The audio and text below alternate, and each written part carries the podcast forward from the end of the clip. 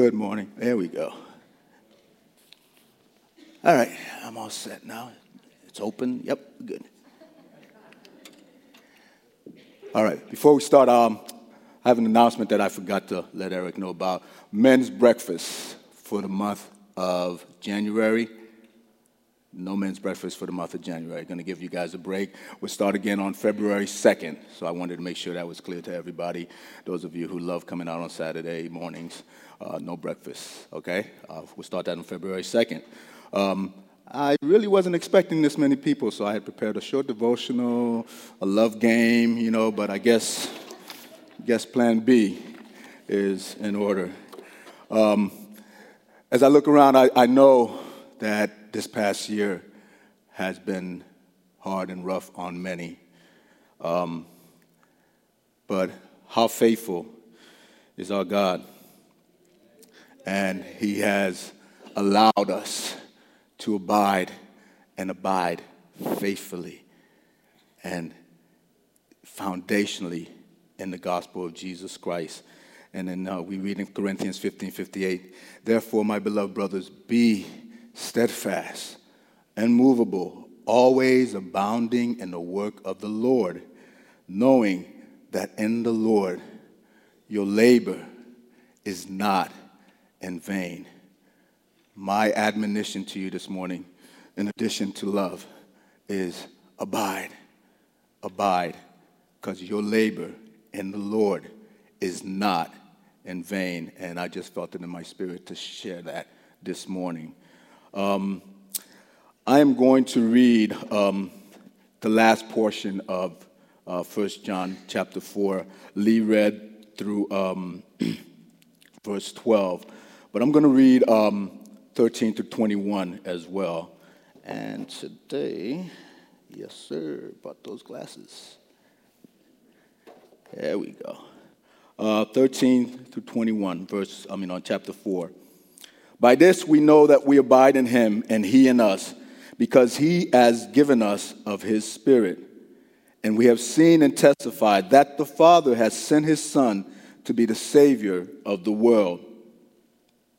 Whoever confesses that Jesus is the Son of God, God abides in him, and he in God. So we have come to know and to believe the love that God has for us.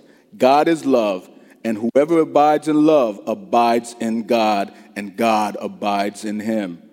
By this is love perfected with us, so that we may have confidence for the day of judgment, because as he is, so also are we in this world. There is no fear in love, but perfect love casts out fear, for fear has to do with punishment. And whoever fears has not been perfected in love. We love because he first loved us. If anyone says, I love God, and hates his brother, he is a liar. For he who does not love his brother, whom he has seen, cannot love God whom he has not seen. And this commandment we have from him whoever loves God must also love his brother. Would you pray with me? Father, we thank you for this opportunity once again, Lord, to just bask in your love, Father. And Father, to allow your spirit to minister to our hearts, to show us, to teach us, to guide us and being loving followers of Christ. Lord, meet with us this morning. Speak to our hearts, I pray. Use your word to be effective and alive in each heart this morning through Christ our Lord. Amen. Amen. I did not introduce myself uh, to some of you. Well, I guess everybody knows me, but for those of you who don't know me, uh, my name is Sesky, um, and I'm not used to saying this, so I am one of the pastors here.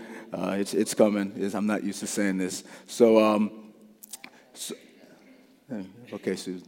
Thank you. I've been watching and listening to uh, the news quite a lot lately, um, and a lot has transpired in our country of late, which has given uh, way to an assessment, assortment of emotions, jubilation and revelry for some, anger and anxiety for others, frustration, fear, exhaustion, Various political and social questions have been answered, and a lot of those answers have been questioned. And depending on how we see things, many of us have scratched our heads, dazed and confused and clueless about how do we move ahead. We, we're there, if some of us would admit it. You know, we see what's going on and we're just, we're in a frenzy in our minds and in our hearts. Particularly those happenings have underscored long-standing points of contention among Christ's followers. So in the next several minutes, next 30 minutes or so, I hope to provide a bit of biblical direction in the midst of all this commotion from the backdrop of 1 John chapter 4. John, as you know, is also known as the, the evangelist. And he mainly writes to challenge those who at the time were teaching that Jesus had come to earth as all spirit, but not in the flesh, in human form that could be touched, wounded, and even killed. Specifically, 1 John 4 is a manifesto on God being the initiator and the maintainer, the flawless, everlasting depiction of love. For him, what they believe would also reflect on how they treat others. And that mattered a great deal to John, as it should matter to us. Beloved, do not believe every spirit, but test the spirit to see whether they are from God. He writes in verse 1. He goes on to state that we should take note of who people listen to. Those who belong to God and I'm sorry. I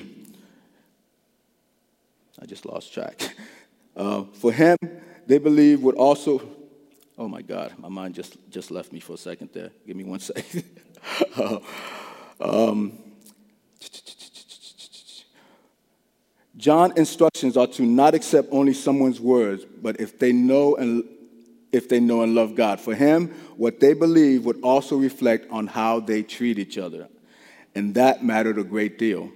Beloved, do not believe every spirit, but test the spirits to see whether they are from God, he writes in verse 1. He goes on to state that we should take note of those we listen to.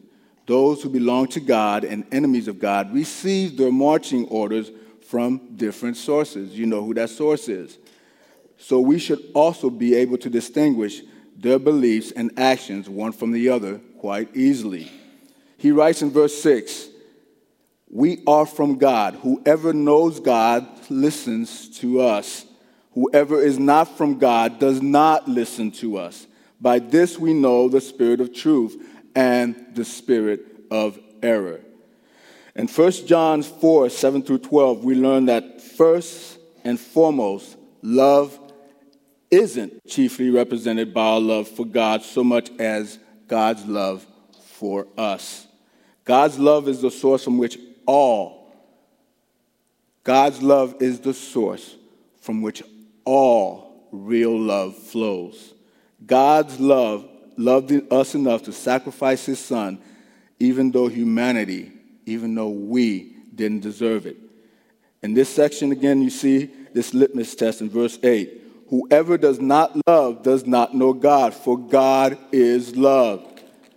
An inability to love others says a lot about us. It's right and good to sing songs of praise in the morning on Sunday mornings here, to pray and to serve, to be in community group, to have Bible studies together. All these things are right, they are good. But if in the midst of this reverence, we aren't loving people, something is majorly wrong.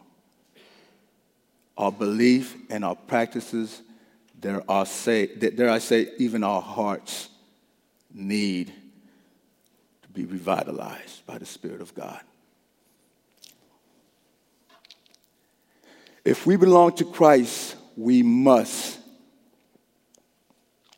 we must love each other. That much is clear. And this should be a clarion for Christians everywhere. This should be clear that we must love each other. I know we've heard this. Uh, Eric hit on it on, on um, Christmas Eve. But we cannot hear this message enough because our hearts our hearts wrestle with this thing of love, of loving our enemies, of loving those who despise, who use us, who abuse us, and so on. We wrestle with this thing of love, and so we need to be reminded. And John, John constantly reminded his disciples. I'm sure they got tired of it. All right, John, let's go on to the next subject. He preached the love of God and what is required of us. If we belong to Christ, we must love each other. Loving each other gives the world tangible evidence that God lives in us and that God loves them and desires to live in them as well.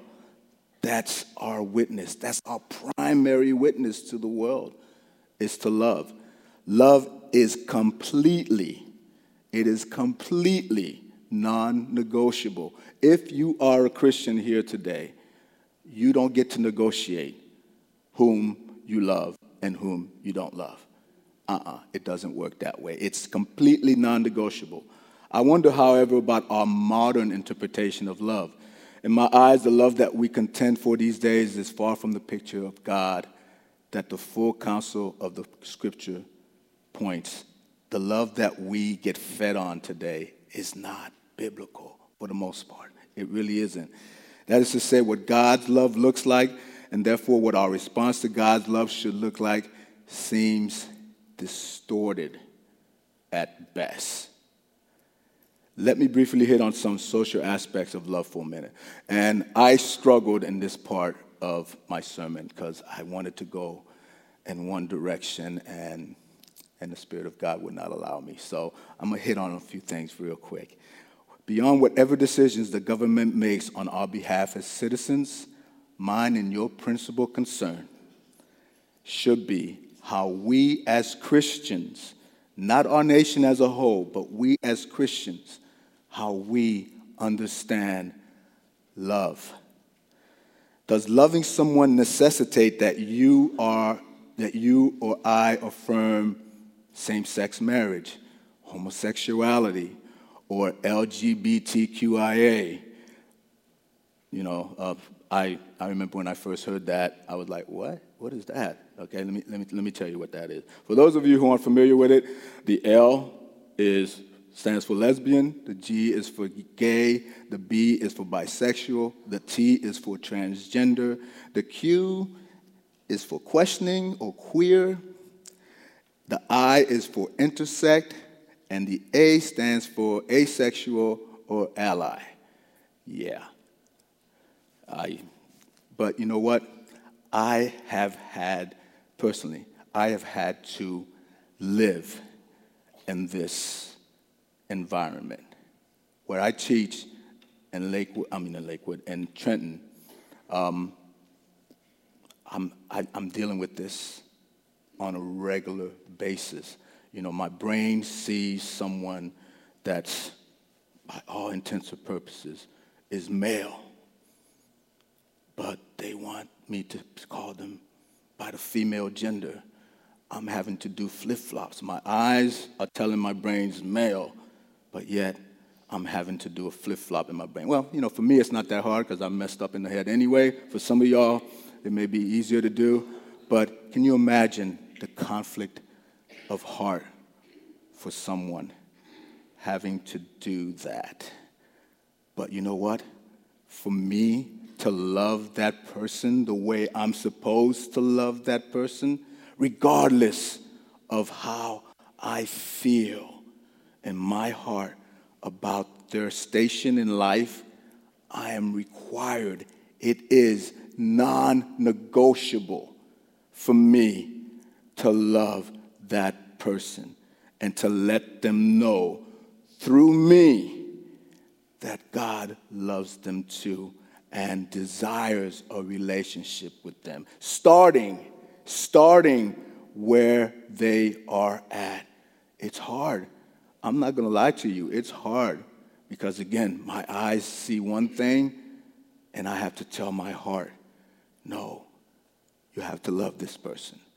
Because believe me, they know, they know whether you're loving them or not. They do know. Okay? Is love exclusive to an intrinsic, veiled racial loyalty? Excuse me. Is love exclusive to an intrinsic or a natural, veiled racial loyalty where we're all supposed to just toe the color line? I get that so much. For those of you who don't, I mean, you as most of you as Caucasians, you have a line that you're supposed to toe. I have a line as a black male that I'm supposed to toe, you know? And with both, with both the oppressed and the oppressor in mind, and I'm not just talking black and white, just think about our world right now Christians, Jews, Muslims, just think about the whole gamut of it all. What does history of racial superiority do to one's ability to love if I believe that I am better than you? How is my love pure? How is it pure? It is not pure. There is no way it can be pure. Does love mean that hating evil is some way ungodly or uncivilized? Think about that. Does loving someone mean that I am duty bound to embrace whatever is trending about how they see God, the God of Scripture? Is loving someone akin to full agreement with their values or interpretations of what is most important in life? Does me submitting to all your mess and allowing you to stay in your mess mean that I love you? Well, let's hear what John has to say on the matter. Like I said, I, I wanted to go a whole different direction, but the Holy Spirit pulled me back. So let's get back to John. As we have looked at the book of First John, John has already emphasized the importance of love in 2, 7 11. He hit again in 3, in chapter 3, verse 11 through 18. It's been said that in his, in his old age, John was so adamant, I said this before, was so adamant about the topic of love, it became his consistent exhortation to the church. Invariably, he would repeat, he would repeat it. He would say, Little children, let us love one another. But John not only repeats the imperative to love one another, but in chapter 4, verse 7 through chapter 5, he hits it longer and harder than at any other point in the book. He, he wants to make sure that we understand that love is not an optional virtue for the believer. It's not an option. I'm going to keep hitting on that. Love is not an option. For you to love that person that you hate the most is not an option. It is to be the distinguishing mark of the church in the world. It has to be what the world sees when they look at the church. It has to be what the world sees when they look at me, at you. It has to be, brothers and sisters. It is not an option. Note that while love is inevitable, is the inevitable result of being born of God, it is not the automatic result. Okay? It's inevitable, but we know that it's not automatic. John states in 4 7, everyone who loves is born of God and knows God.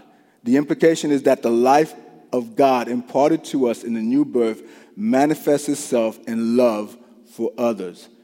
This new life that we've been given is to manifest itself, is to present itself, is to testify of itself in the way we show love to others.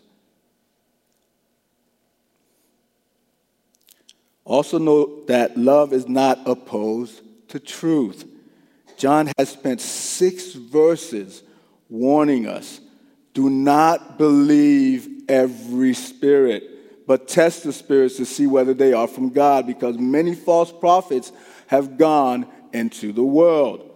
He did not say, let's just, get let's just set aside the points of doctrine or social issues where we disagree and come together and, and then we'll agree. He didn't say that, okay? These men that he's talking about, that he's talking to, they denied essential truths about Jesus Christ. John calls them false prophets, those teaching, those who are teaching the spirit of the Antichrist. Love does not mean that we set aside the truth for the sake of unity. I'm saying it again because, oh, I've been caught doing this. Love does not mean we set aside the truth for the sake of unity. John was there when Jesus prayed that his disciples would be one and the world would know that the Father sent him. And that was in John 17. But he also heard Jesus pray, Sanctify them in the truth. Your word, your word is truth. This is where we have to exercise wise discernment. There are some doctrinal differences which are not essential to the gospel. And you've heard Eric say this. We have doctrinal differences with many believers that are not essential to the gospel. And we need to love Christian brothers and sisters who differ with us in these matters. Some of these doctrines are important for how we live Christian life. And so we, we may vigorously debate them among ourselves, but we still have to love as we are debating those, okay? But we must always remember that debating as brothers and that we are debating as brothers and sisters in Christ. We should not be divisive with one another or, or on every minor point. And we, I just see that too much. The, we major on the minors, don't we? We really, really do. At the core of the heart, which asserts everyone must agree with me on every minor issue, is the spirit of, I'm going to let you say it, pride. It's the spirit of pride. If I, if I have, if you have to agree with me, and until you agree with me, me and you, we are no longer like this. All right? Until you agree with me, husband, wife, you know, children, parents, there lies an issue with pride. Pride and love are like oil and water and there I said, like plaid and polka dots. the, never shall the two mix. I don't care what the fashion people tell you. Plaid and it's not happening. Okay, get rid of it. Get rid of it. However, there are other doctrines where believing or rejecting them make the difference between heaven and hell. On these issues, we must never never, never compromise. We can't for the sake of love. We can't compromise these issues. To deny the necessity of the substitutionary atonement of Christ, which John affirms in verse 10, or that salvation is by grace through faith in Christ apart from our works, as stated in Ephesians 2, verse 8 and 9, would be to deny the gospel. We can't fluctuate on these. To deny the Trinitarian nature of God or the deity of Christ or his perfect humanity would be to deny the gospel. You cannot deny these for the sake of what you think is love. And, uh, and, and you'll see why in a minute. We do not practice God's love if we set aside such important truths for the sake of unity. The connection between what John says in, in, in 4 1 through 6 and his abrupt change in, in uh, verse 7 stems from chapter 3, verse 23. This is his commandment that we believe in the name of his Son, Jesus Christ, and love one another just as he commanded us. In 4 1 through 6, John explains the first part of that commandment, namely, believing in the name of his son Jesus Christ. That's the first part, believing in the name of his son Jesus Christ. Now he turns to the second part of the commandment, the need to love one another. He tells us why we must love one another. And this is it We must love one another because God is love, and He showed it by sending His Son as the propitiation for our sins. We must love one another because God first loved us by sending Jesus Christ to die for our sins and redeem us to himself. Oh, we think it in our brains, don't we? But feel this in your heart. Well, in your heart, right, Doc? Over here. In your heart. God did this. God defined love. God is love. John states the commandment in, oh, I'm sorry. So, in verse 7 through 8, we should love one another because God is love. Twice, John practices what he preaches by addressing his readers as beloved. We can go over that word so quickly, but John addresses his readers constantly as beloved. Of course, genuine love requires more than calling somebody a tender name like beloved. But John's readers knew him to be a man who practiced love for them. He practiced what he preached. He wasn't just telling them about love. John sacrificed himself in love for these people. His words and his behavior were in harmony. Our culture uses the word love in many different words, ways, I should say. I love pizza. I love going to the mountains. I love my children, even. We often think that love is sentimental, that is that, you know, ooey gooey, you know, syrupy kind of thing. So we need to remember that the, the biblical definition of love based on several similar texts. Okay, we, we know these texts, but how often we just fly over them. John 3:16. Okay, for God so loved the world that he gave his only son. Mother, father out there, that he gave, he sacrificed his only son, that whoever believes in him should not perish, but have eternal life. And then we have 1334. A new commandment I give you, that you love one another just as I have loved you, you also are to love one another. Ephesians 5, verses 2 and verse 25. And walk in love as Christ loved us and gave himself up for us, a fragrant offering and sacrifice to God. And this one, husbands, love your wives as Christ loved the church and gave himself up for her. And then we have 1 John chapter 4, verse 9 to 10, which was read earlier. And this, the love of God, was made manifest among us, that God sent his only Son into the world so that we might live through him. Don't go over that. That we might live through him, through Christ. This is not us doing the love thing on our own. We are loving through Christ. And this love, not, and this is love, not that we have loved God, but that He loved us and, and sent His Son to be the propitiation for our sin. Jesus substituted for me. What a burden lifted. If that burden is, has, hasn't been lifted in your life, oh, you need to go back and read these scriptures and allow God to do a work in that heart.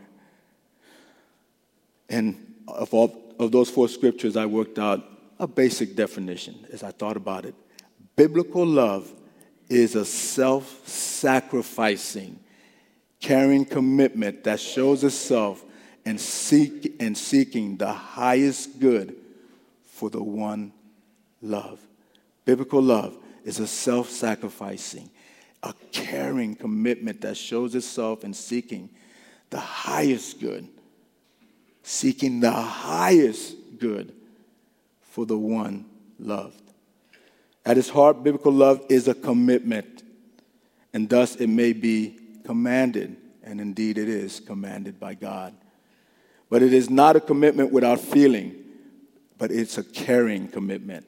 In other words, biblical love involves delight, not just duty. For example, a loving husband delights in washing the dishes, delights in doing the laundry, delights in changing the poopy diaper, doing, delights in doing that rescheduled date night on Sunday afternoon when his team is playing for a hunt in the playoffs.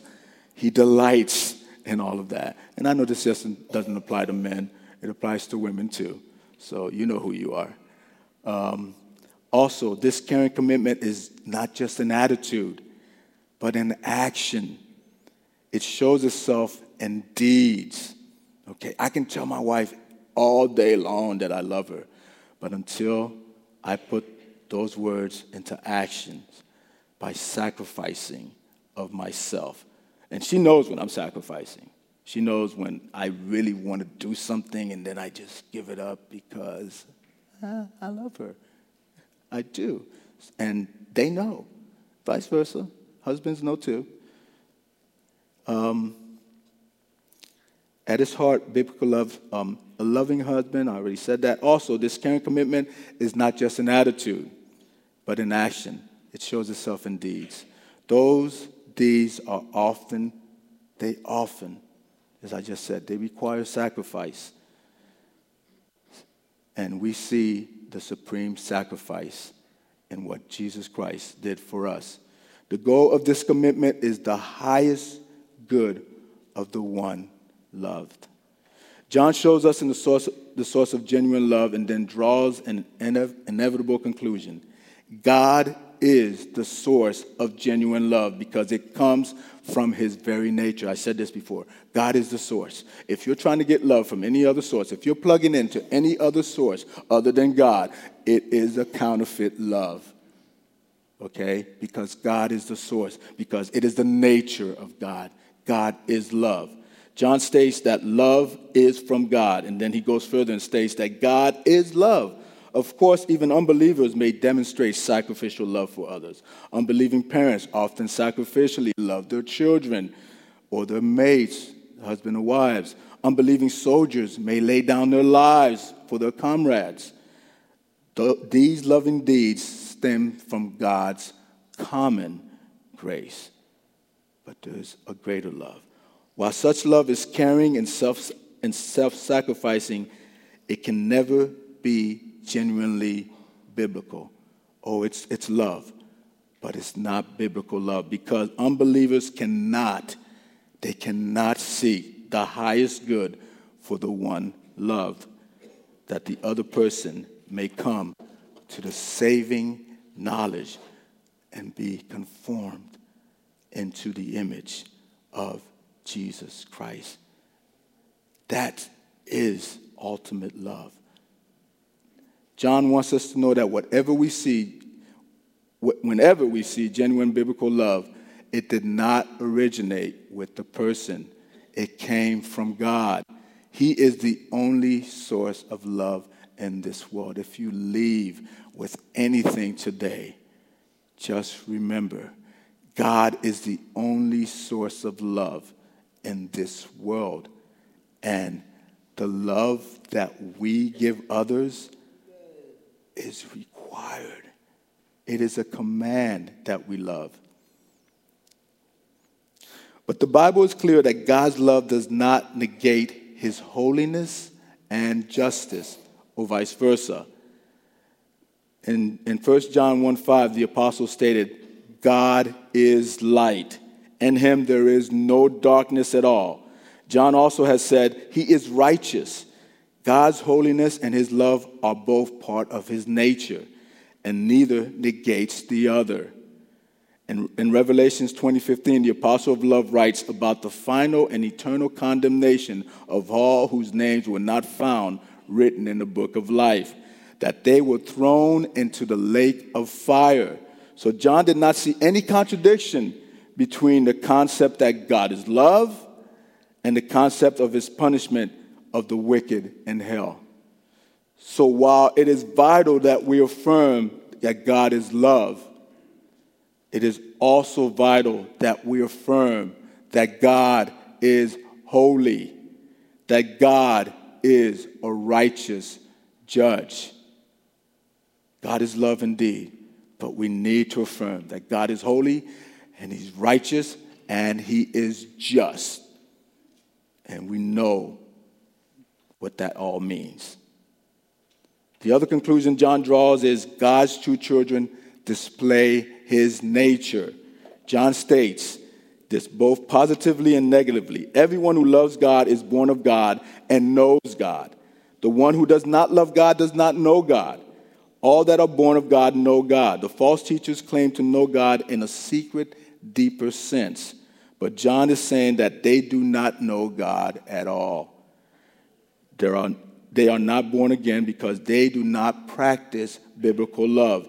Their teaching and their behavior simply promoted themselves. If, that's why, if you're doing something just to promote yourself, cloaked in love, re examine your heart. We need to take this to heart in a serious way. There are many in the evangelical church that claim to be born again, but they do not love others and they do not even make the effort to do so. They are angry, unkind, impatient, abusive in their speech, self centered in their lives, and judgmental of others. They spread malicious gossip with great delight, and they are defensive if you try to point that out to them. Of such people, this is what Martyn Lloyd-Jones says Oh, my heart grieves and bleeds for them. They are pronouncing and proclaiming that they are not born of God. They are outside the life of God. There is no hope for such people unless they repent and turn to Him. John's first point is because God is love. If we are His true children, we must love one another. God showed His love by sending His Son as the propitiation. We said that before. And real quick, John makes two points in verse 9. God's love is seen in, in us in that He sent His Son that we might live through him. I said this earlier. John points here, John's point here seems to be that we, as God born again children, are exhibit A of his great love that sent his only begotten Son to a wicked world. Only begotten focuses on the uniqueness of Jesus and his relationship to the Father. He was the only begotten Son. Yes, we are sons and daughters of God. But Jesus was the begotten Son of God, sent for that specific purpose. He, he alone is the eternal Son of God who existed in the beginning with God. We were rebels, dead in our sins. We did not deserve to have him come to this world and redeem us. We didn't. Why did he come? He came to display or manifest his great love in us to his glory. John says that Jesus came into the world so that we might live through him. Okay? And then we, start, we say, love is truly seen not in our loving God, but in his loving us by sending his son to be the propitiation for our sin so that we don't get our focus on ourselves or get puffed up with pride over how loving we are. John directs us back to God's love as seen in sending his son to be the propitiation for our sins. Whenever you get stuck on yourself, reorient. Focus on the cross. Focus on the Son. Propitiation means to satisfy God's justice and wrath toward our sin. His love didn't just brush aside our sin, because his holiness and justice would have been compromised if he did that. because He's a holy God, He's a just God. Therefore, we ought to love one another.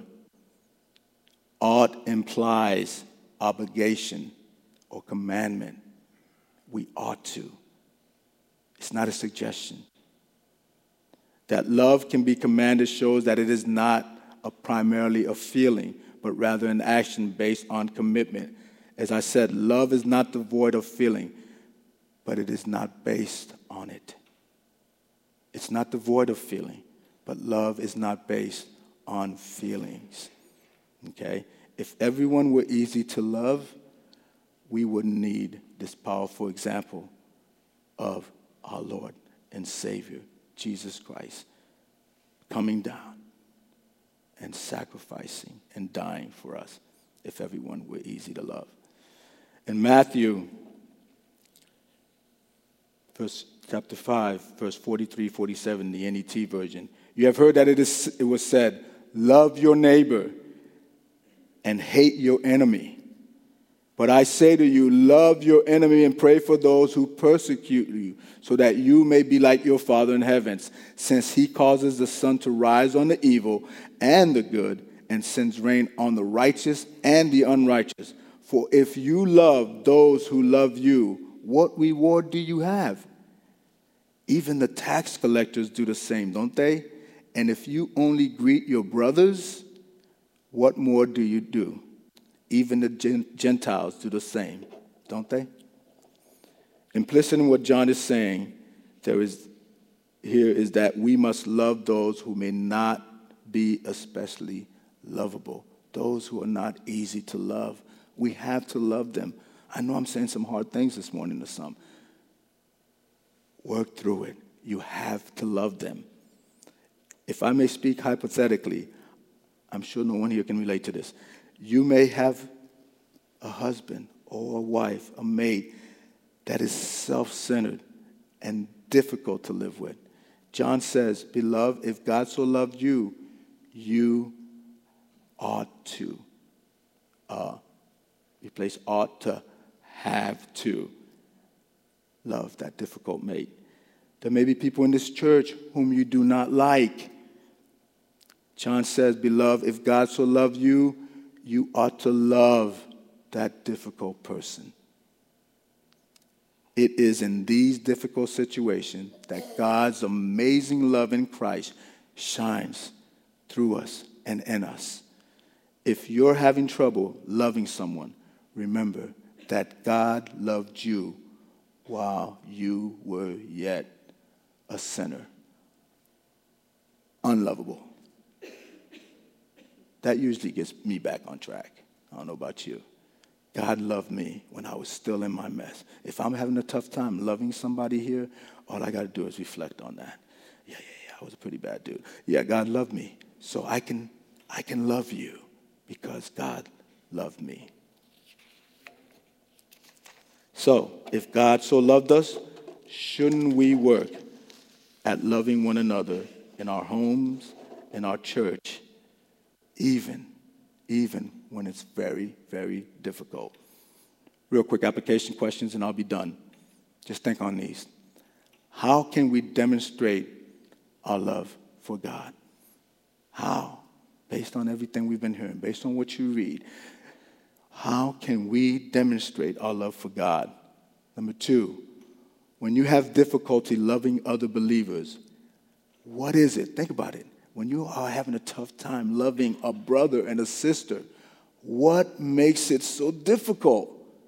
What makes it difficult? We said the word earlier, but I'll let you think on that. Why is it important to think carefully about the different ways that Bible speaks of God's love? What errors result if we ignore these differences? How do we integrate them?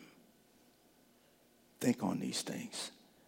And lastly, since no one loves perfectly, how do we apply verses 7 and 8? How can we demonstrate our love for others? The practical ways. How much love must we demonstrate to know that we are born again? Let's pray. Father, I thank you for looking beyond my faults, beyond our faults, and for loving us unconditionally. Forgive us when we fail to love others in the same way, Lord. Give us eyes to see the needs of the difficult people in our lives. Open our eyes, Lord. Open our spiritual eyes to see.